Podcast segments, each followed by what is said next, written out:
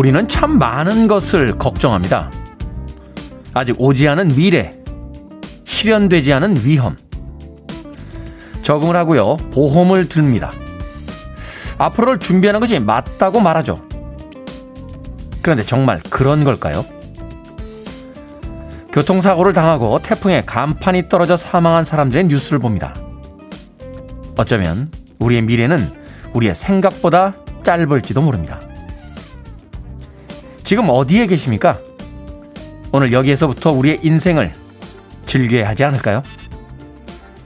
D-181째 김태현의 프리웨이 시작합니다. 빌보드 키드의 아침 선택 김태현의 프리웨이 저는 클때짜 쓰는 테디 김태훈입니다. 자 오늘의 첫 곡은 80년대 프로레시브 락 밴드로 알려진 팀이었죠. 예스의 Live It 들이었습니다. 자, 염지훈님, 안녕하세요. 인사 전해주셨고요. K79280629님, 테디, good morning입니다. 2023님, 좋은 아침이에요. 테디, 저희 아이들은 오늘 드디어 등교합니다. 밥하면서 듣는데 전 왜 소풍 가는 기분일까요? 아이들이 학교 가는데 어머님이 소풍 가는 기분이에요. 여긴 비 온다는데 드라이브라도 한 바퀴 다녀올까봐요. 따뜻한 커피에 샌드위치로 행복한 점심 먹고 올게요. 즐길게요. 하셨습니다. 그렇죠. 어, 일상이 조금 달라질 때 우리는 그것을 소풍처럼 어, 경험하게 될 때가 있습니다. 아이들이 등교하고 나서 좀 여유 있는 시간 맛있는 커피와 샌드위치로 동네에서 한 바퀴 도시고 난 뒤에 행복한 점심 하시길 바라겠습니다. 2023님. 네. 박경웅님, good morning입니다. 늘 출근길에 듣다 오늘 좀 늦게 출근해서 집에서 들으며 처음으로 참여해 봅니다. 하셨고요. 또 유지수님, 테디, 오늘은 딱 정시에 출석 체크합니다. 저도 그래요. 오지 않은 미래 걱정을 많이 합니다. 라고 하셨습니다. 우리 모두가 그렇죠. 제가 어떤 특정한 상품이나 기업을 이야기하는 건 아닙니다만 가끔 텔레비전 보다 보면요. 참 많은 미래에 대한 걱정이 있구나 하는 것을 보험 광고를 통해서 봅니다. 아, 정말 많은 보험이 있더군요. 미래를 걱정하는 것도 좋습니다만 지금 현재를 즐기는 것도 우리에겐 필요한 것이 아닌가 하는 생각 해봅니다. 자, 1386님, 테디, 어제 문득 직장 동료랑 얘기하다가 현타 왔습니다. 특정 나이가 되면 이 정도는 해줘야지. 어떤 차를 타고 어느 정도 집이 있어야지. 이렇게 말하는데 저는 그런 게 중요한가 싶었어요. 살면서 중요할지 몰라도 이런 게 전부는 아니지 않나요? 라고 하셨습니다. 남의 인생관에 흔들리지 마십시오. 어, 인생은 자기 리듬으로 사는 겁니다. 세상의 리듬이 어떻게 변하든지 간에 본인의 리듬을 잃지 마시길 바라겠습니다. 이런 게 있어요. 어, 우리가 중국집에 가서 짜장, 짜장면과 짬뽕 시킬 때, 둘 다 먹고 싶죠. 어, 내 앞사람은 짜장면 시키고 나는 짬뽕을 시켰다고 가정해 봅시다. 네. 누가 위너일까요? 네. 그런 거 없습니다. 서로 남의 음식을 부러워합니다. 짜장면 시킨 사람은 짬뽕을, 짬뽕 시킨 사람은 짜장면을. 1386님, 음, 남의 리듬에 말리지 마시길 바라겠습니다. 2021님, 어제 먹은 삼겹살 너무 과하게 먹었나 봐요. 오늘부터는 힘차게 빼보겠습니다. 계단 오르기가 나을까요? 만보 걷기가 나을까요? 계단 오르기가 낫습니다. 왜냐고요? 더 힘들거든요. 살 빼는 데는 더 힘든 게 정답입니다.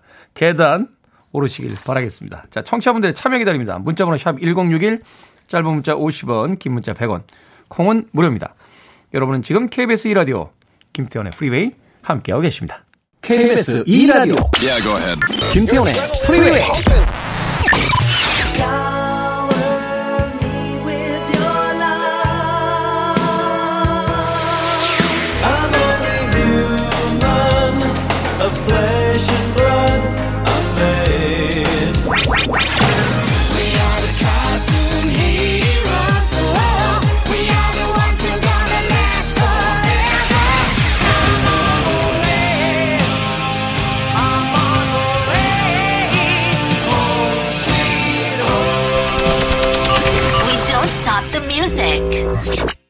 아름다운 노래였죠. It Might Be You. 스테판 비숍의 음악으로 들으셨습니다.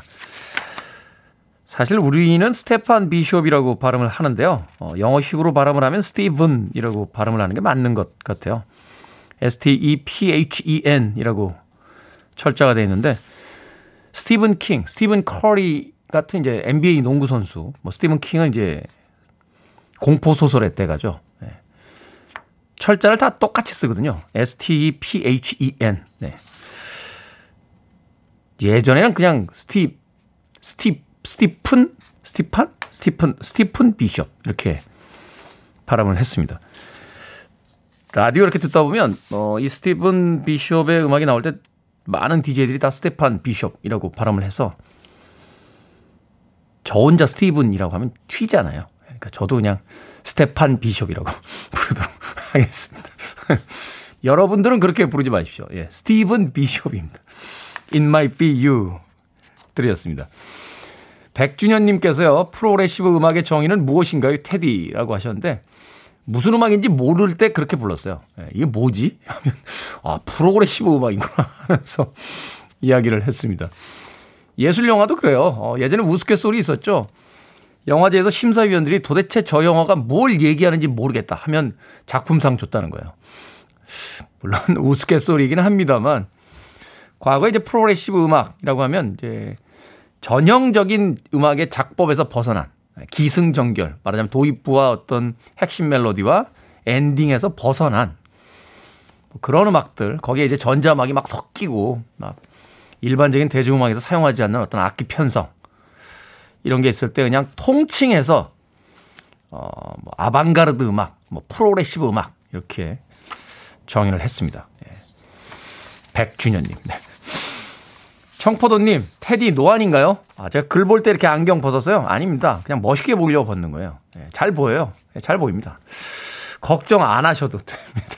노안 아닙니다. 아, 안경 그냥 일부러 멋있게. 뭐, 이렇게 안경 벗으면서 이렇게 보면 멋있지 않습니까? 그래서 벗는 겁니다. 절대 노안 아닙니다. 네. 얘기해놓고 나니까 비겁한 변명을 하고 있는 듯한. 자, 4475님의 신청곡으로 마무리합니다. Sure Face, Shower Me with Your Love.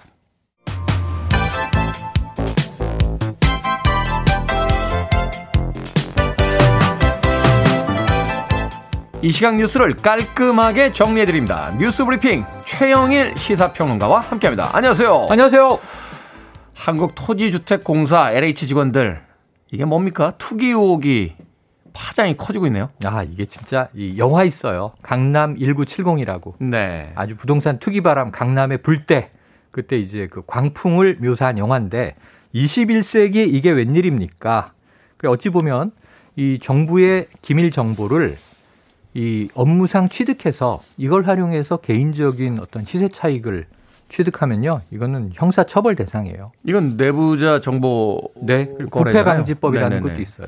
그런 일이 벌어진 겁니다. 처음에는 13명 정도 나왔다가 이건 시민단체가 제보를 받고 공개했는데 이게 일이 커지니까 대통령이 직접 나서서 그러니까 이 국토부, LH, 또 지자체 관할의 공기업 등 전수조사하라. 지금 더 나오고 있습니다. 그러니까 가족 명의까지 포함을 했을 때. 네. 그런데 이게 대놓고 본인의 명의로 심지어 직원 4명, 5명이 공동으로 토지를 매입해서 지분을 나누는 겁니다. 이런 경우에 이제 토지 수용비라든가 또 대토 보상이라고 토지로 보상해 주기도 하고 LH 직원이 무슨 농사를 짓는다고 신고를 했어요. 이 농지의 경우에는 또 상가 권리 같은 걸 줘요. 또 현지인들 이야기 들어보니까 도대체 그 금액으로 살, 살서는 안 되는 땅인데 네. 그 금액으로 샀다. 그러니까 뭔가 정보가 있어서 개발된다는 걸 알지 않은 이상은 그렇죠. 그 시세로 살 수가 없다. 아니 그러니까 생각해 보면 우리가 갭 투자도 이제 맞고 그런 시대가 됐는데 대출도 안 해주잖아요. 그렇죠. 그런데 거의 100억 원에 가까운 돈으로 땅을 쫙 사는데 평수로 보면 7천 명평 정도 됩니다. 2만 3천여 제곱미터. 그런데 그 어제 발표된 것만 그래요. 그런데 58억 원이 대출이에요. 그것도 그 지역 농협에서 대출을 해줬는데 네. LH 직원인 거 다 서류 받고 농사 짓는다고 하니까 거액을 대출해 준 거예요. 이게 뭐지? 이렇게 되는 거죠. 그래서 이제 이 황당한 사건이 일파만파돼서 전수조사를 하면 더 나올 것 같은데 문제는 직계가족이나 여기는 대놓고 본인 명의로 투기를 한 경우고 만약에 지인이나 먼 친인척 차명으로 산 경우에는 또 밝히기 어려울 수 있습니다.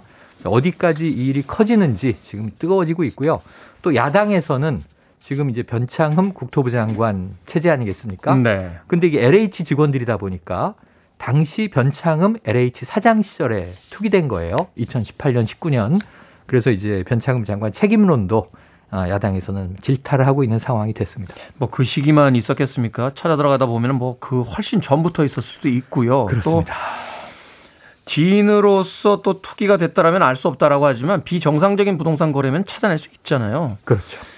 이건 지금 가장 큰 문제인데. 가장 큰 문제죠. 부동산 이슈가 이번 4월 재보선에서도 가장 크고 문재인 정부에서 가장 좀 핫 이슈가 되고 있는 대목 아니겠습니까?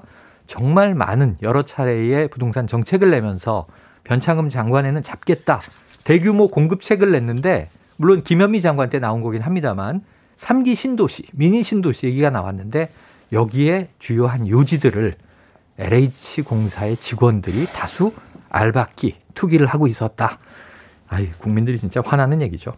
이거는 뭐 어떤 방식으로든 끝까지 털고 가야 되는 문제가 네, 아니에요. 정세균 총리가 엄단하겠다 이런 방침을 밝히기도 했습니다. 네. 검찰의 중수처 설치와 관련해서 윤석열 검찰총장 인상적인 말을 남겼습니다. 검수 완박은 부패 완판이다. 이야. 이게 무슨 뜻입니까?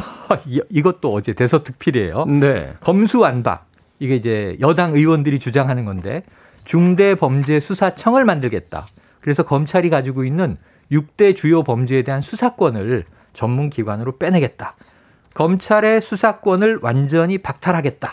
이 줄임말이 검수완박이고요. 네. 근데 이렇게 하면 부패가 완전히 판치는 세상이 된다. 이게 이제 윤석열 총장의 주장입니다.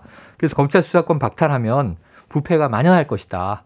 그래서 이것은 헌법 정신에 위배되는 것이다.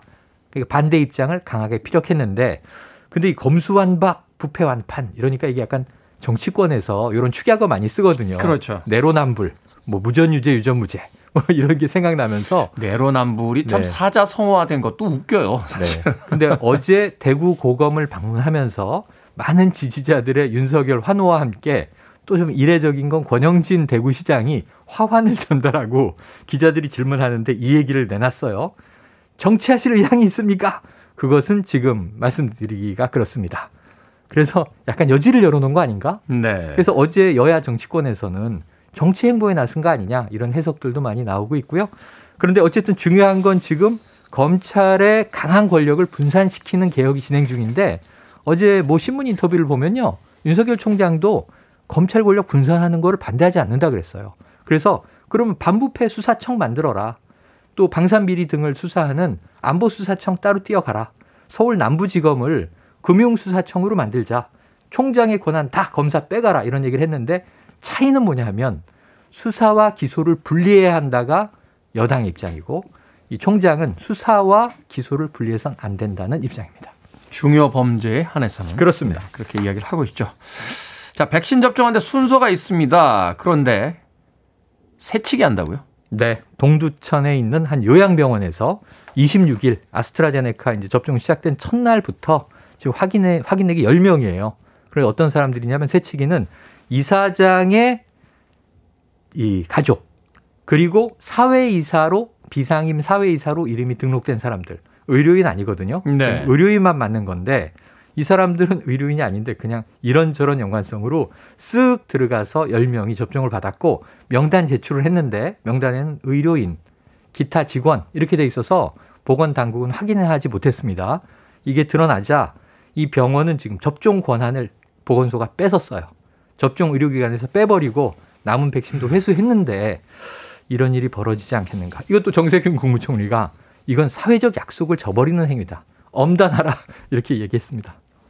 우리 사회가 그런 이야기 하잖아요. 법이 부족한 게 아니고 시스템이 모자란 게 아니라 네. 그것을 제대로 지키지 않기 때문이다라고 이야기 하는데 어쩌면 그렇게 우리 예상을 변, 빗나가지 않고 이런 일들이 자꾸 벌어지는지 좀 안타깝긴 하네요. 양심이 없다 이런 생각이 드는 얘기들이죠. 네. 자, 오늘의 시사 엉뚱 퀴즈 어떤 문제입니까? 네, 앞서 새치기 백신 접종 소식 전해드렸습니다. 백신 접종 새치기 근절과 함께 머리 위에 늘어나는 새치 근절을 기원하는 분 많이 계시죠. 저도 새치 고민이고요. 네. 아까 테디가 얘기하실 때 밖에서 움찔했는데 저 노안 맞습니다. 전 자, 아니에요. 전 예, 아니에요. 여기서 오늘의 시사 엉뚱 퀴즈. 새치를 예방하는 방법에 대해서는 의견이 분분하지만 전문가들은 혈액순환이 잘 되도록 이 마사지를 해주는 것이 좋다고 하죠. 무슨 마사지일까요? 1번 두피, 2번 만두피, 3번 양장피, 4번 오늘 뉴스에도 나왔네요. 철면피. 자, 정답 아시는 분들은 지금 보내주시면 되겠습니다. 재미있는 오답 포함해서 총 10분에게 불고기 버거 세트 보내드립니다. 자, 세치 예방법으로 전문가들은 이것 마사지를 추천합니다. 무슨 마사지일까요? 1번 두피, 2번 만두피, 3번 양장피, 아, 배고프네요. 4번 철면피. 문자번호 샵 1061, 짧은 문자 50원, 긴 문자 100원, 콩으로는 무료입니다. 뉴스브리핑 최영일 시사평론가와 함께했습니다. 고맙습니다. 고맙습니다. 3422님의 신청곡입니다. 아쿠아, 카툰 히어로스.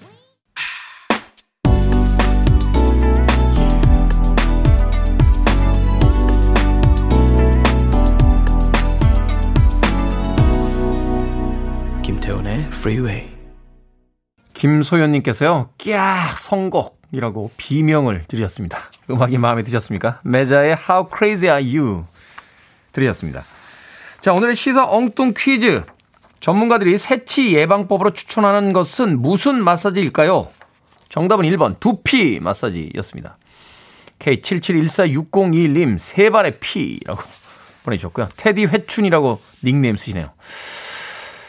이렇게 안 쓰셔도 됩니다. 아, 저는 아직 젊기 때문에 회춘할 필요가 없습니다. 테디 회춘. 코스피 요즘 웁니다. 라고 하셨는데 어제 좀 오르지 않았나요? 며칠 동안 계속 파랗게 보이더니 어제 하루는 조금 빨갛게 보이는 것 같던데. 신중근님, 코피. 그렇죠. 요즘은 코피 흘리는 사람이 그렇게 많지는 않은 것 같아요. 제가 못 봐서 그런가요? 옛날에 저희 학교 다닐 때나 뭐 이렇게 어린 시절 생각해 보면 반에서 하루에 한두 명씩 꼭 코피 흘리는 친구들이 있었고 어른들도 이렇게 야 지금 생각하면 어떻게 그러고 다녔죠? 코에다 이렇게 휴지를 말아줘 쑤셔서 이렇게 막고서 이렇게 길거리 막 다녔어요. 예. 지금 그러고 다니면 아마 다 쳐다볼걸요. 순진했던 시절 아닙니까? 정말로 순진했던. 휴지로 코를 틀어막고서 길거리를 다녀도 아무도 뭐라고 안 하던 그 시절. 네. 아, 요새 코를 안 파서 그래요? 네. 왠지 굉장히 그 이해가 되네요. 신중근님의 코피. 자, 배은하님, 1번 두피입니다. 저희 남편도 새치 많아서 한 달에 한 번 제가 염색해 줍니다. 라고 하셨는데, 한 달에 한 번이면은 꽤 오랜만에 하시는 겁니다. 저는 옆머리 이렇게 짧게 자르는데요. 옆에가 약간 하얀 끼가 보여요. 예. 새치죠? 예, 아직 젊기 때문에 전 새치라고 생각합니다. 예, 가끔 이렇게 염색할 때 있습니다. 1031님, 철면피 제대로 세상 사는 게 어려운 요즘인 것 같습니다. 신혜더 영님, 천방지축 마골피. 아우, 옛날 사람. 천방지축 마골피 아는 나도 옛날 사람인 것 같은데. 야, 이걸 찾아내시네요. 천방지축 마골피. 박영수님, 계피 커피 마시고 싶네요. 하셨고. 김병문님, 가시오 가피. 가시오 가피가 있나요? 이진영님, 박피. 마사지 얼굴을, 마사지로, 어, 박피 마사지로 얼굴을 확 바꾸고 싶습니다. 하셨습니다. 껍질이 이렇게 벗깁니까, 진짜? 네, 저는 예전에 이렇게 얼굴에 이렇게 뭐라고 하죠? 그 각질이 사라지면 피부가 예뻐진다고 그래서 몰래 예, 남들이 알면 창피하니까요. 그 스크럽이라고 하나요? 얼굴 이렇게 각질 없애는 거. 그걸 사가지고요. 일주일 내내 했어요. 얼굴이 나중에 거북이 그 등껍질처럼 돼가지고요. 물어봤더니 그거 그렇게 자주 하면 안 된다며요. 뭐 한 달에 한 두 번 이렇게 하면 되는 건데 왜 안 알려준 겁니까? 그래가지고 그걸 일주일 내내 했다니까요. 그 얼굴에 나중에 각질뿐만 아니라 껍질이 없어져가지고요. 여기 막 갈라졌던 어, 그런 때가 있습니다. 저도 예뻐지고 싶었습니다. 그게 죄는 아니잖아요. 네. 자, 여러분들께서 보내주신 재미있는 오답 포함 정답자 총 10분에게 불고기 버거 세트 보내드리겠습니다. 당첨되신 분들은 오늘 방송이 끝난 후에 김태훈의 Freeway 홈페이지에서 확인할 수 있습니다. 콩으로 어, 당첨되신 분들은요. 방송 시간에 다시 한번 샵 1061로 로그인 아이디 보내주시면 모바일 쿠폰 보내드립니다. 짧은 문자는 50원, 긴 문자는 100원입니다. 자, 홍정민님의 신청으로 합니다. NSYNC Pop!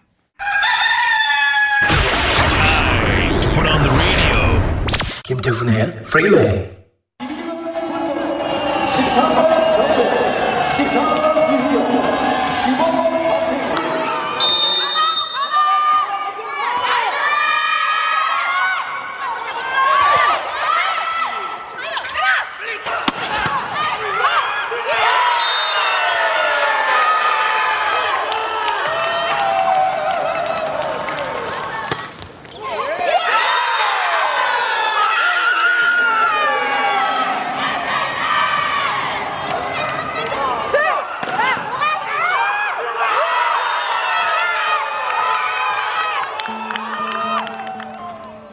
생각을 여는 소리 Sound of Day 강하게 스파이크를 내리꽂고 힘껏 블로킹을 뛰며 몸을 날려 리시브하는 순간 코트는 땀으로 젖겠죠. 오늘은 최근 그 어느 때보다 관심이 집중되는 스포츠 분야 여자 프로배구 경기장의 소리 들려드렸습니다. 지난 1년간요, 코로나19 때문에 모든 프로스포츠가 무관중 또는 제한된 관중을 상대로 경기를 펼치고 있는데요. 그럼에도 불구하고 최근 몇 년 사이에 여자 프로배구의 성장세 눈에 띕니다. 월드스타 김연경 선수의 복귀와 연예인 못지않은 외모의 스타 플레이어들이 바로 이런 성장세에 기여를 했을 겁니다. 하지만 모처럼 얻은 여자 프로배구의 인기가 최근에 학폭 이슈로 얼룩지고 있죠. 그런 면에서 어렵게 일궈낸 여자 프로배구에 관심이 가라앉지는 않을까 걱정도 됩니다. 우리가 구기 종목 같은 단체 경기에 열광하는 것, 거기엔 몇 가지 이유가 있습니다. 스타 플레이어의 멋진 플레이, 그리고 팀워크가 보여주는 완벽한 하모니. 하지만 팀워크와 공동의 가치보다 특정 개인이 도드라지면서 문제들이 불거지죠. 그러게 배구팬은 물론이고 일반인까지 분노하게 됩니다. 각자 최선을 다하고 서로에 대한 믿음과 격려가 뒤따를 때 최고의 플레이가 나오지 않을까요? 그리고 그런 팀워크라면 결과와는 조금 무관하게 우리들의 만족감 역시 높아지지 않을까요? 그거는 스포츠 경기뿐이 아니라 우리가 살아가고 있는 이 사회도 마찬가지일 겁니다. 혼자만 앞서가기보다 함께 가는 길 조금은 더디더라도 외롭고 힘들지는 않을 겁니다. 같이 가죠.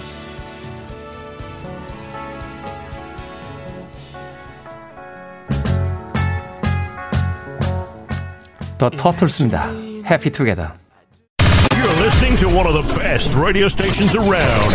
You're listening to 김태훈의 Freeway.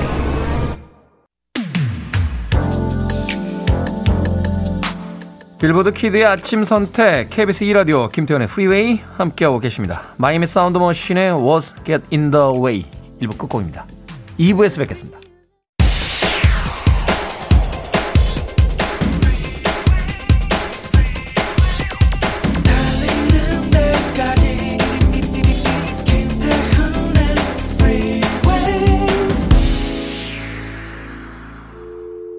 I need your arms around me. I need to feel your touch.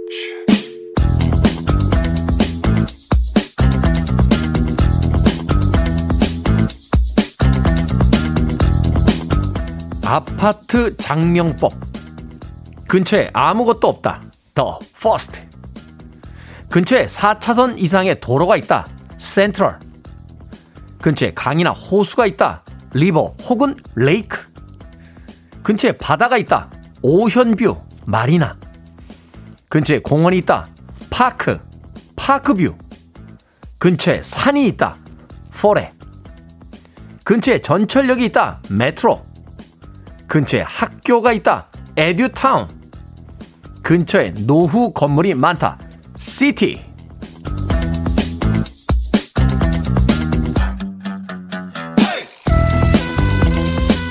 뭐든 읽어주는 남자. 오늘 읽어드린 글은요, 한 인터넷 커뮤니티에 올라온 아파트 장명법이었습니다. 우스갯소리 같지만 듣고 보니 꽤 그럴듯하지 않습니까? 건설회사 담당 직원에게 사실 확인을 해봤더니 반은 맞고 반은 틀리다네요. 어찌됐건 이런 외국어 이름들이 늘어난 이유. 아파트 공급이 많아지면서 겹치는 이름도 많아졌고, 나름 브랜드의 차별화를 위해서 머리를 맞댄 결과랍니다. 그런데 그 차별화를 꼭 무분별한 외국어 이름 짓기로 해야 하나요?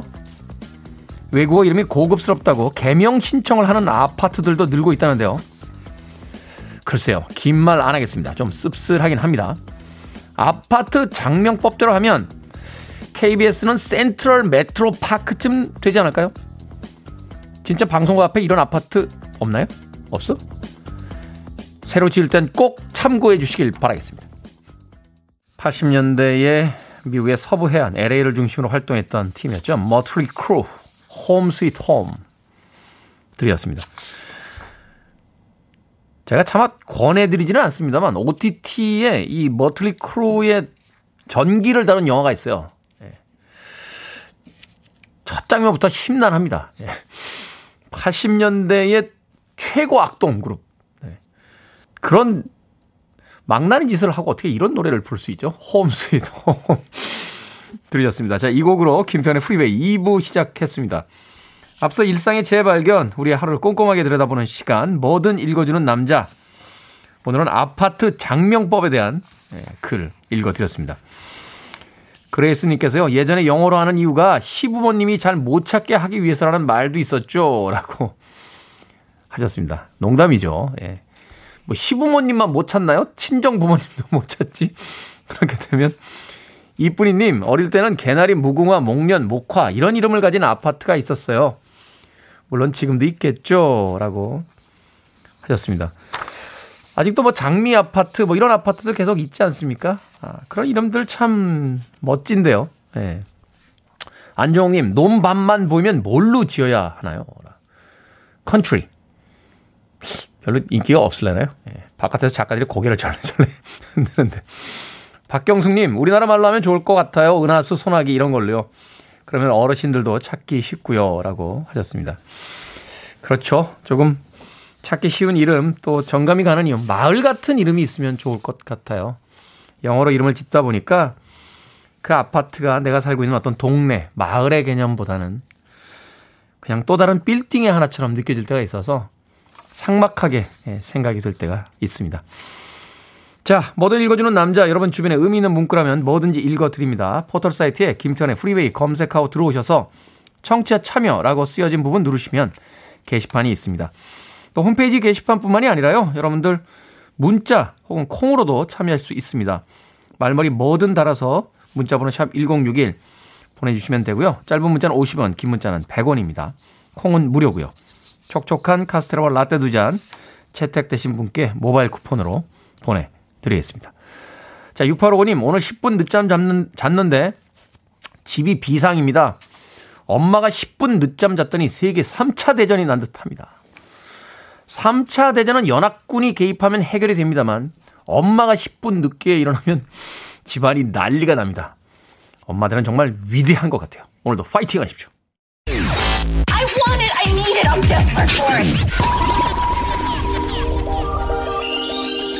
Okay, let's do it. 김태훈의 Freeway. 퀸시 존스 피처링 패티 오스틴이 함께했던 배차 우든 Hot Me 들으셨습니다. 앞서 들으신 곡은 데이비드 팩의 That Girl Is Gone 이었습니다. 김소연 씨께서요. 어, 데이비드 팩의 음악이 나갈 때 엠브로시아의 Biggest Part of Me가 떠오르는군요. 하셨습니다. 데이비드 팩이 엠브로시아의 멤버였죠. 예. 아무튼 같은 작법을 어, 통해서 만들어진 곡이기 때문에 그런 느낌을 받지 않았나 하는 생각 해봅니다. 데이비드 팩의 That Girl Is Gone 그리고 퀸시 존스 피처링 패티 오스틴 배차 우든 헌 미까지 두 곡의 음악 이어서 들으셨습니다. 윤순필님, 네, 퇴직하고 아내와 함께하는 시간이 많다 보니까 작은 일도 소홀하게 넘기질 않네요. 두 번 말하면 잔소리로 들리는데 이게 정상인가요? 한 번만 말해도 잔소리입니다. 예. 두 번, 세 번이 이제 반복되면 그때부터 정말 못 견디죠. 예. 잔소리를 왜 하게 될까를 생각해 보면 타이밍이 안 맞아서 그래요. 어. 나는 분명히 10시부터 공부를 할 생각인데 엄마가 9시 37분에 말합니다. 너 공부 안 하냐? 이러면 잔소리예요. 그죠? 아내분들이 되게 남편분들에게 아이 방 좀 치워요 라고 하는데 남편들은 내일 치울 생각이었어요. 근데 이제 오늘 이야기하면 잔소리입니다. 우린 다 계획이 있었거든요. 치울 계획이 다 있었단 말이에요. 예? 근데 그걸 못 참고 이야기를 하는 겁니다. 그러면 이제 잔소리가 되는 거죠. 제가 한번 이야기 드렸었는데요. 어, 저희 아버지가 담배를 많이 태우셨는데 제 어머니가 50년 동안 담배 끊으라고 하셨어요. 근데 안 끊으셨어요. 그러다가 병원에 갔는데 의사 선생님이 천식이 좀 있으시네요. 담배 계속 태우시면 걷는 게 좀 힘들어지실 것 같은데요. 했더니 그날로 끊으셨어요. 저희 어머님이 멘붕 오셨어요. 멘붕. 그런 겁니다. 뭔가 계기가 있어야지만 변하지 누군가 이야기로 변하는 사람은 그렇게 많지 않은 것 같아요. 윤순필님, 네. 마음 좀 편하게 가지시는 건 어떨까 하는 생각이 듭니다. 따뜻한 아메리카노 모바일 쿠폰 하나 보내드리겠습니다. 커피 한잔 하시면서 여유 일치 마십시오. 윤선님, 오늘따라 남이 해주는 밥과 반찬을 먹고 싶네요. 아침부터 제가 해서 먹이고 치우고 힘들어요. 아, 엄마가 해주던 밥이 너무 그리운 하루입니다. 라고 하셨습니다. 세상에 제일 맛있는 밥은 엄마가 해주는 밥이죠. 불고기 버거 세트 보내드릴게요. 어, 엄마가 해준 밥은 아닙니다만 주문하시면 네, 바로 도착할 겁니다. 남이 해준 한 끼 맛있게 드시길 바라겠습니다. 자, 휴먼 리그의 음악으로 갑니다. 휴먼.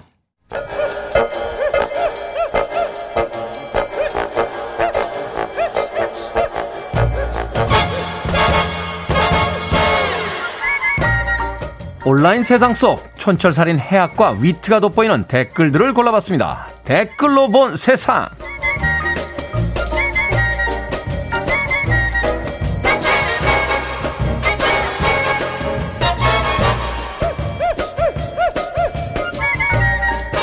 요즘 카페에 가면요 디저트 메뉴로 크로플이라는 것이 있답니다. 바로 크로아상과 와플의 합성어인데요. 와플 기계에 크로아상을 넣고 납작하게 구운 거죠. 크로플이 유행을 하더니 먹는 거에 진심인 우리 한국인들 온갖 재료를 와플 기계에 넣기 시작했습니다. 호떡, 인절미, 김치전, 볶음밥 와플 빼고 다 구워 먹는 경제에 일어났다는데요. 여기에 달린 댓글들입니다.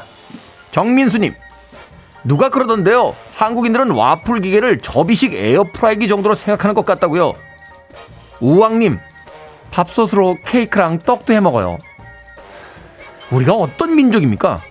길거리에서 대포 소리가 나도 기어이 쌀로 뻥튀기를 해 먹는 민족 아닙니까? 히말라야에 동태 메고 올라와서 찌개 끓여 먹는 민족입니다. 야 이게 뭐라고 가슴이 벅차죠? 대한민국 만세!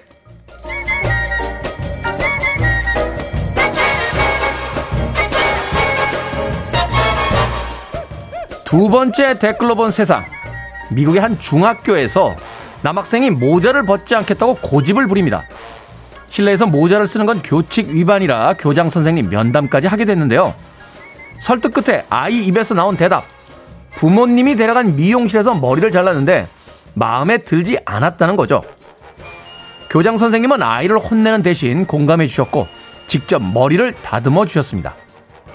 다행히 아주 만족해하며 교장실을 아이가 나갔다는데요. 여기에 달린 댓글들입니다.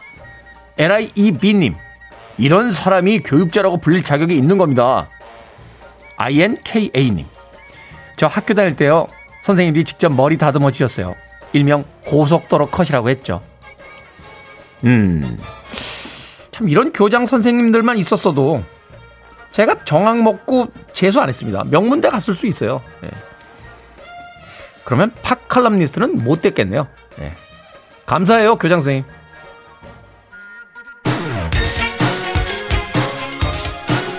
쉴라입니다. 드럼을 치면서 아주 멋지게 노래를 했었죠. Glamorous Life.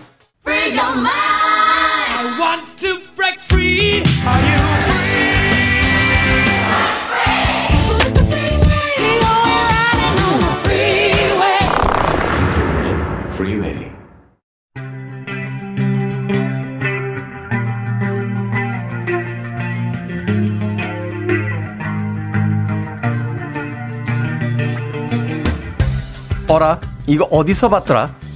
오늘날 닮은 꼴 사건을 역사에서 찾아보는 역사 대자뷰. 공간 역사 연구소 박광일 소장님과 함께합니다. 안녕하세요. 안녕하세요. 자, 코로나 때문에 여러 이슈들이 등장을 하고 있는데 그 중에서도 이제 학부모님들이 가장 네. 걱정하는 게 아이들의 학습 격차가 이제 벌어진다. 네네. 그래서 고민이라고 하십니다. 우리나라 유난히 유달리 이 학구역하고 교육열 강하죠. 과거에도 그랬습니까? 아마 과거부터의 역사가 지금 이제 그 영향을 끼치고 있지 않나라는 생각이 드는데요. 어, 이제 과거의 어떤 지금 시험과 관련해서 가장 중요하게 생각하는 건 아마 과거 제도가 아닐까 싶습니다. 과거 제도. 네. 그래서 이제 고려 때 시행이 됐지만 이제 조선시대 때 이제 본 궤도에 올랐던 게 과거 제도인데요. 특히 이제 조선시대 과거 제도를 놓고 그 역사에서 볼 때 약간의 논쟁점이 있습니다. 이 과거제가 신분제를 고착화시키는 것이냐 아니면은 어 능력 위주의 어떤 인재 선발 제도였느냐 라는 부분에 이제 논쟁이 벌어지게 되는데요. 네. 당연히 이제 정근대 사회가 이제 신분제 사회니까 이제 그런 어떤 가설을 성립할 수가 있는데 실제로 이제 여러 어떤 연구들을 보면은 아무래도 이제 신분보다는 능력 위주의 어떤 인재를 뽑기 위한 제도로 보인다라고 지금 이제 얘기를 하고 있습니다. 그래서 그 이유 가운데 하나가 이제 과거 응시 자격이 굉장히 폭이 넓었다. 아. 이렇게 보여지는 거죠. 생각해 보면은 이제 전 세계의 어떤 역사를 봤을 때이 네. 봉건주의 시대의 어떤 과거제, 그러니까 시험을 통해서 어떤 관료를 뽑던 나라가 그렇게 많지는 않잖아요. 그렇죠. 뭐 동아시아 특히 이제 이게 수- 그 수나라부터 시작이 됐기 때문에 뭐 중국, 한국, 그다음에 이제 유교 문화권의 베트남 일부 정도가 이제 과거 제도를 시행을 했으니까 이제 굉장히 좁은 범위 안에서 이루어졌죠. 그 나머지 국가들은 사실 이제 신분제 사회가 완전히 고착화된 어떤 그렇습니다. 봉건주의 시대였고 그나마 네네. 과거를 통해서 이제 응시 자격을 좀 넓게 열어주면서 네네. 신분을 조금 상승 시킬 수 있는 기회를 줬다. 그렇습니다. 자 그렇다면 그 과거의 응시 자격 구체적으로 어떻게 됩니까? 경국대전에 그러니까 이른바 모모는 안 되고 나머진 다 된다 이렇게 이제 정리가 되어 있는데요. 예를 들어서 이제 중죄인의 후손, 그다음에 탐관오리의 아들, 그다음에 이제 그 조선 성종 이후인데 그 재가녀의 아들과 손자, 그다음에 서울 자손의 과, 자손만 빼놓고 모든 양인들은 과거를 볼 수 있다. 이렇게 되어 있습니다. 네. 그래서 이제 이게 실제로 법령 체계대로 운영이 됐는지를 또 이제 호적이라든지 이런 것들을 통해서 조사를 좀 해봤는데요. 그 연구에 따르면은 조선시대 문과 급제자 중에서 36%가 사조, 그러니까 직계의 어 증조 할아버지까지 하고 그다음에 외조부 네. 이렇게 이제 사조라고 표현을 하는데 네네. 이 안에서 36% 정도 관료가 없었다는 얘기는 그 사람이 아. 평민일 가능성이 높습니다. 그렇죠. 이제 말하자면 귀족 가문 출신이 아니라 그냥 그렇죠. 평범한 집안의 사람들인데 그 중에서 급제자가 한 30%, 36% 전체 급제자 중에 36%가 그렇죠. 그런 사람들이었다. 네네. 어. 그런 면에서 볼 때 특히 이제 전 시기를 관통해서 퍼센테이지를 나눠 보면은 조선 후기 일부를 제외하고는 대략 50% 정도가 양반보다는 일반 평민이었을 가능성이 많은 사람들이 과거에 합격했다는 점에서 그런 면에서 특히 이제 또 시험을 볼 때도 농번기를 피한다. 왜냐면은 그때 이제 농민들이 어떻게 보면 과거를 봐야 되니까 네. 그런 면에서 볼 때 일단은 이게 이제 좀 실력 위주의 어떤 인재 선발 기구였다라는 쪽에 이제 좀 추가 기울고요. 물론 이제 여기에 대해서 아니다 음서 제도가 있지 않느냐. 음서 제도. 그래서 이제 이품이라고 하면 이제 판서급 지금으로 치면 장관급에 해당하는 고위 관료의 자손들이 일정한 어떤 그 직을 갖게 되는 건데 문제는 이 직이 임시직이에요. 임시직 그러니까 어 귀족 가문 그러니까 아버지가나 할아버지가 되게 높은 직위를 가진 집안의 아이들을 일단은 뽑는데 네네네. 임시로 쓰다가 네. 야 넌 아닌 것 같아. 그럼 그렇죠. 제한- 내려보내는 거죠. 그러니까 승진이 제한돼 있었기 때문에 아. 결국은 이제 예를 들어 그 유명한 권율 장군 같은 경우가 처음에 임서, 음서로 들어갔다가 이건 아닌 것 같아 하면서 과거 시험을 다시 봅니다. 이제 음. 그런 사례가 굉장히 많아서 실제로 이제 지금 연구자들은 이거를 일종의 지금의 보훈 정책의 하나 아, 그러니까 돌아가신 어떤 조상은 아니지만 살아 있는 상황에서 국가에 큰 영향을 끼쳤으니 그 자손에게는 일정하게 국가에서 혜택을 준다 정도로 보는 것도 가능하지 않겠느냐. 독립 유공자의 아들이거나 혹은 6.25 전쟁에 참전해서 조국을 그렇죠. 위해 싸운 어떤 집안의 아이들에게 네네네. 아, 그 부모 세대나 할아버지 세대가 이렇게 국가를 위해 일을 했으니 우리가 국가적으로 어떤 약간의 보상을 해주겠다 이런 어떤 느낌이었던 거군요. 그렇죠. 이제 그렇게도 어. 볼수 있지 않나. 그렇다면 이거는 굉장히 어, 제한적이었다고 볼 수 있는 거고요. 그런 면에서 이제 과거라고 하는 것들은 이제 어떤 그 실력 위주의 관료 선발 제도라는 쪽으로 이제 조금 더 추가 기우는데 그런데 이제 한편으로는 이제 이게 개인의 능력에 기반하고 더 나아가서 신분상으로 별 제약이 없어서 많은 사람들이 보게 되니까 이게 이제 사회 전반에 과거라고 하는 것이 이제 영향을 끼치게 되는 그런 상황도 또 나타나게 되는 거죠. 그러겠네요. 뭐 양인 소위 이야기해서 이제 아, 노비 계급만 아니면 네네네. 거의 다 이제 시험을 볼 수 있는 어떤 이런 제도가 있으니까 그렇죠.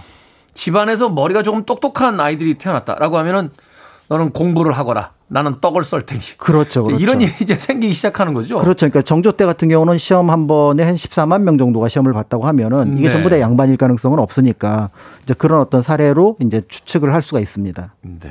결국은 그런 어떤 열려 있는 이 시험의 제도가 네. 당시 이제 교육열을 이제 끌어올리는 그런 어떤 계기가 된 거군요. 네 네 네. 부정적인 영향도 있었을 것 같은데요.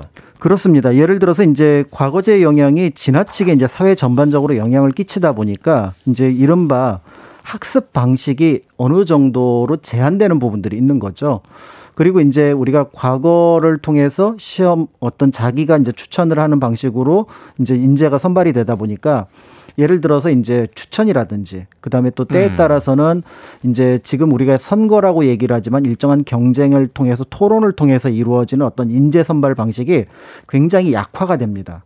네. 그러다 보니까 이제 자연스럽게 시험에 집중하다 보니까. 그렇죠. 네네. 그러니까 결국은 이 사회 전반적으로 어느 하나의 잣대로 어떤 사람을 평가하는 방식 이 이제 고착화되는 현상이 나타나고 아. 그러니까 그것을- 정, 정시만 있었던 거네요. 시험 제도. 그렇죠. 그러니까 그런 방식으로만 그러니까 예를 들어서 그 관료를 뽑을 때 시험으로만 관료를 뽑고 지금 우리는 이제 그 민주주의 사회에서는 주요 관직 자리들은 또 이제 선거를 통해서 뽑는데 그렇죠. 이제 그런 어떤 과정들이 없었다는 점에서 일 어떤 하나의 잣대로 인재를 평가하는 그런 방식이 이제 굉장히 커졌다라고 볼 수가 있는 거죠. 그때부터 국영수 영 중심으로 이제 돌아갔겠군요. 그렇죠. 국영수 중심으로 돌아가게 되는데 조선시대 영어를 배웠을 리는. 사- 사실은 이제 국영수도 이제 이른바 인문학의 관점에서 이제 접근을 했던 부분이었는데요. 그러니까 조선시대 역시 이거 시험에 한계가 있다라는 것들을 이미 이제 파악을 했던 것 같습니다. 그래서 조광조 같은 경우 그 유명한 현량과 추천에 의해서 음. 이제 인재를 좀 뽑아야 되지 않겠느냐라는 과정들인데 사실은 추천도 굉장히 치밀한 과정을 거치지 않으면 그것이 일정한 특혜가 될 수 있다 라고 볼 수가 있고요. 그래서 이제 이렇게 시험으로 사람을 뽑는 것은 공부를 망치는 일이다. 네. 대표적으로 이제 정약용 선생이 그렇게 얘기를 했습니다. 아, 정약용 선생님이 이야기하셨으면 일단 저희가 귀담아 들어보죠. 그렇죠, 그렇죠. 그래서 이제 결국은 이렇게 이제 과거를 보는 것은 어떻게 보면은 시험 공부를 망치는 일인데 문제는 과거가 존재하는 한 우리는 시험 공부를 하지 않을 수 없다. 그렇죠. 그러니까 결국은 양반으로 태어나서 관료가 되지 못한다면 자신의 뜻을 펼칠 방법이 없으니 결국은 이 공부가 마음에 들지 않아도 이렇게 해야 된다. 그러니까 여기서 이제 문제가 그게 유일한 방법이기 때문이다. 그렇죠. 이제 공부가 먼저냐 아니면 시험이 먼저냐라는 논쟁 속에서 정약용 선생은 과감하게 시험이 먼저다. 그러니까 시험이 다른 것을 규정할 가능성이 더 높아진다라고 얘기를 했던 부분들이 있고요. 네. 실제로 이것과 연결해 생각해 볼 수 있는 것 중에 하나가 바로 뭐냐면 어 조선 시대에 많은 공부를 하는데 그 공부가 이른바 사서 오경 중심의 공부로 제한이 됩니다. 그렇죠. 그러니까 공부의 깊이나 양이 굉장히 많은데 문제는 방향은 거의 모든 지식인이 동일한 방향을 보고 있다. 음. 라고 한다면 이른바 국가 자체의 어떤 학술 능력이나 경쟁 능력에서는 때에 따라서는 밀릴 가능성이 높아지는 그런 것들이 이제 조선시대에 나타났다라고 볼 수가 있습니다. 그러네요. 다 똑같은 공부만 한 사람들끼리 모여서 네. 똑같은 생각으로 자기들끼리 떠들어봐야 그렇죠. 세상 바깥에 있는 이야기에 대해서 관심도 기울이지 않고 또 세상에 어떻게 다른 측면이 있는지에 대해서도 고민하지 않는 그런 사회가 될 수 있다. 그렇죠. 그게 이제 조선 후기의 모습이었다라고 많이 평가를 합니다. 저 같은 사람을 불러줬으면 다른 이야기를 많이 했을 것 같은데. 음악 한 곡 듣고 옵니다. 그 시대의 뜨거웠던 교육열을 떠올리면서 네, 쿨앤더갱 Too Hot. 쿨앤더갱의 Too Hot. 들으셨습니다. 자, 빌보드 키드의 아침 선택, KBS 2라디오, 김태훈의 프리웨이, 역사 데자뷰, 박광일 소장님과 함께하고 있습니다. 자, 앞서서도 이야기해 주셨습니다만, 시험을 목표로 하는 공부. 이게 사실 지금도 문제입니다만, 공부라기보다는 시험 잘 치는 요령을 배우는 거잖아요. 그렇죠. 어, 그러니까 이제 시험을 통해서 관료가 됐고, 관료가 통해서 이제 이른바 그 상층 인사가 되었다라고 하는 것들이 이제 일반적으로 공인화되는데, 이제 이게 이제 문제가 되는 게 뭐냐면, 바로 능력주의라고 하는 것이 여기에 등장을 합니다. 네. 근데 능력주의의 다른 편을 보면 바로 뭐가 있냐면은 이제 승자 독식인 거죠. 위너 택시로 오는 거죠. 그렇죠. 네.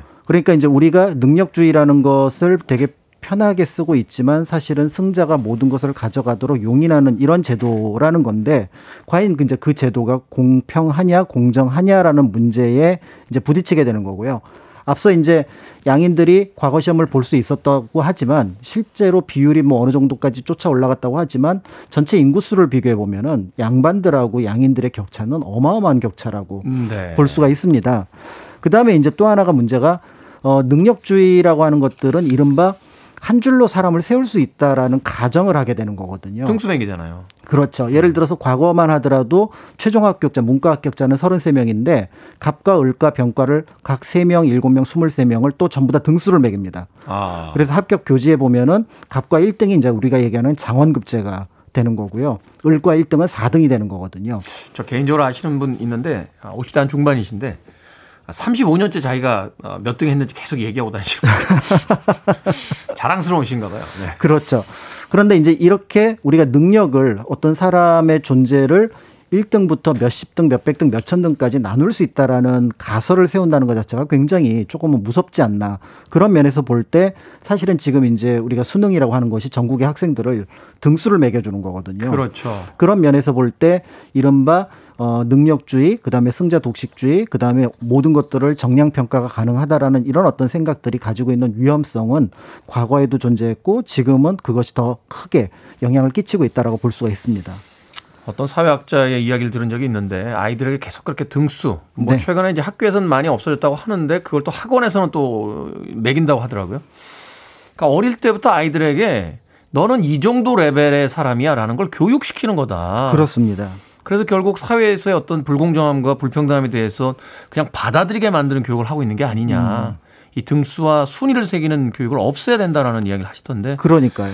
그런 이야기가 이제 조선 시대부터 있었다라는 이야기를 해 주셨습니다.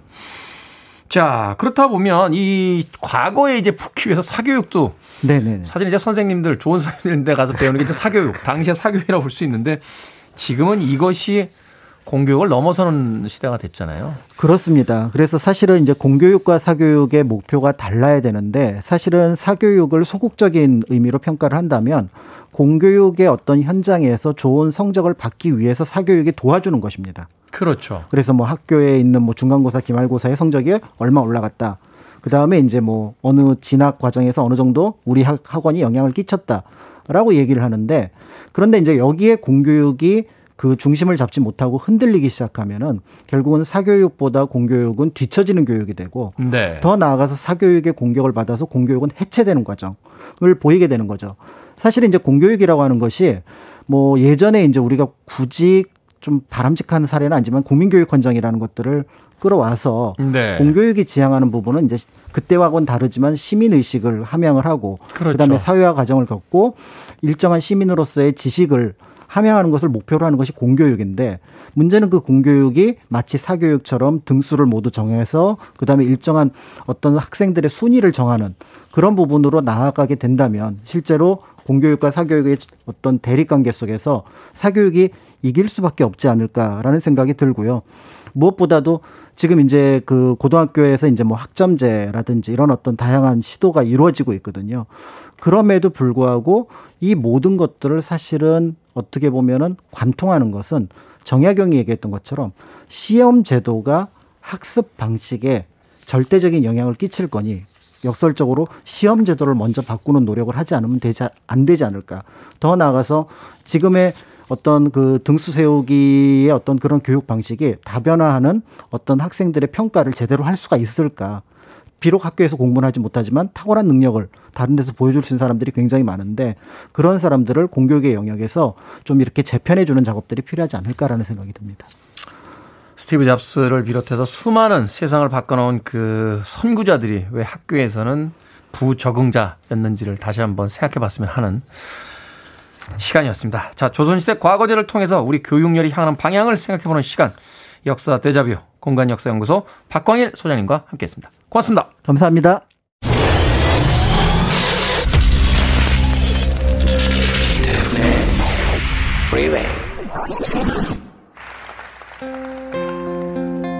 KBS 이라디오 김태훈의 프리웨이 D-180일 오늘 방송 이제 끝곡 남겨놓고 있습니다. 최다혜님의 신청곡으로 오늘 마무리합니다. 존 덴버의 Today 오늘이 마지막 날인 것처럼 그렇게 하루 재밌게 보내십시오. 저는 내일 아침 7시에 돌아옵니다. 고맙습니다.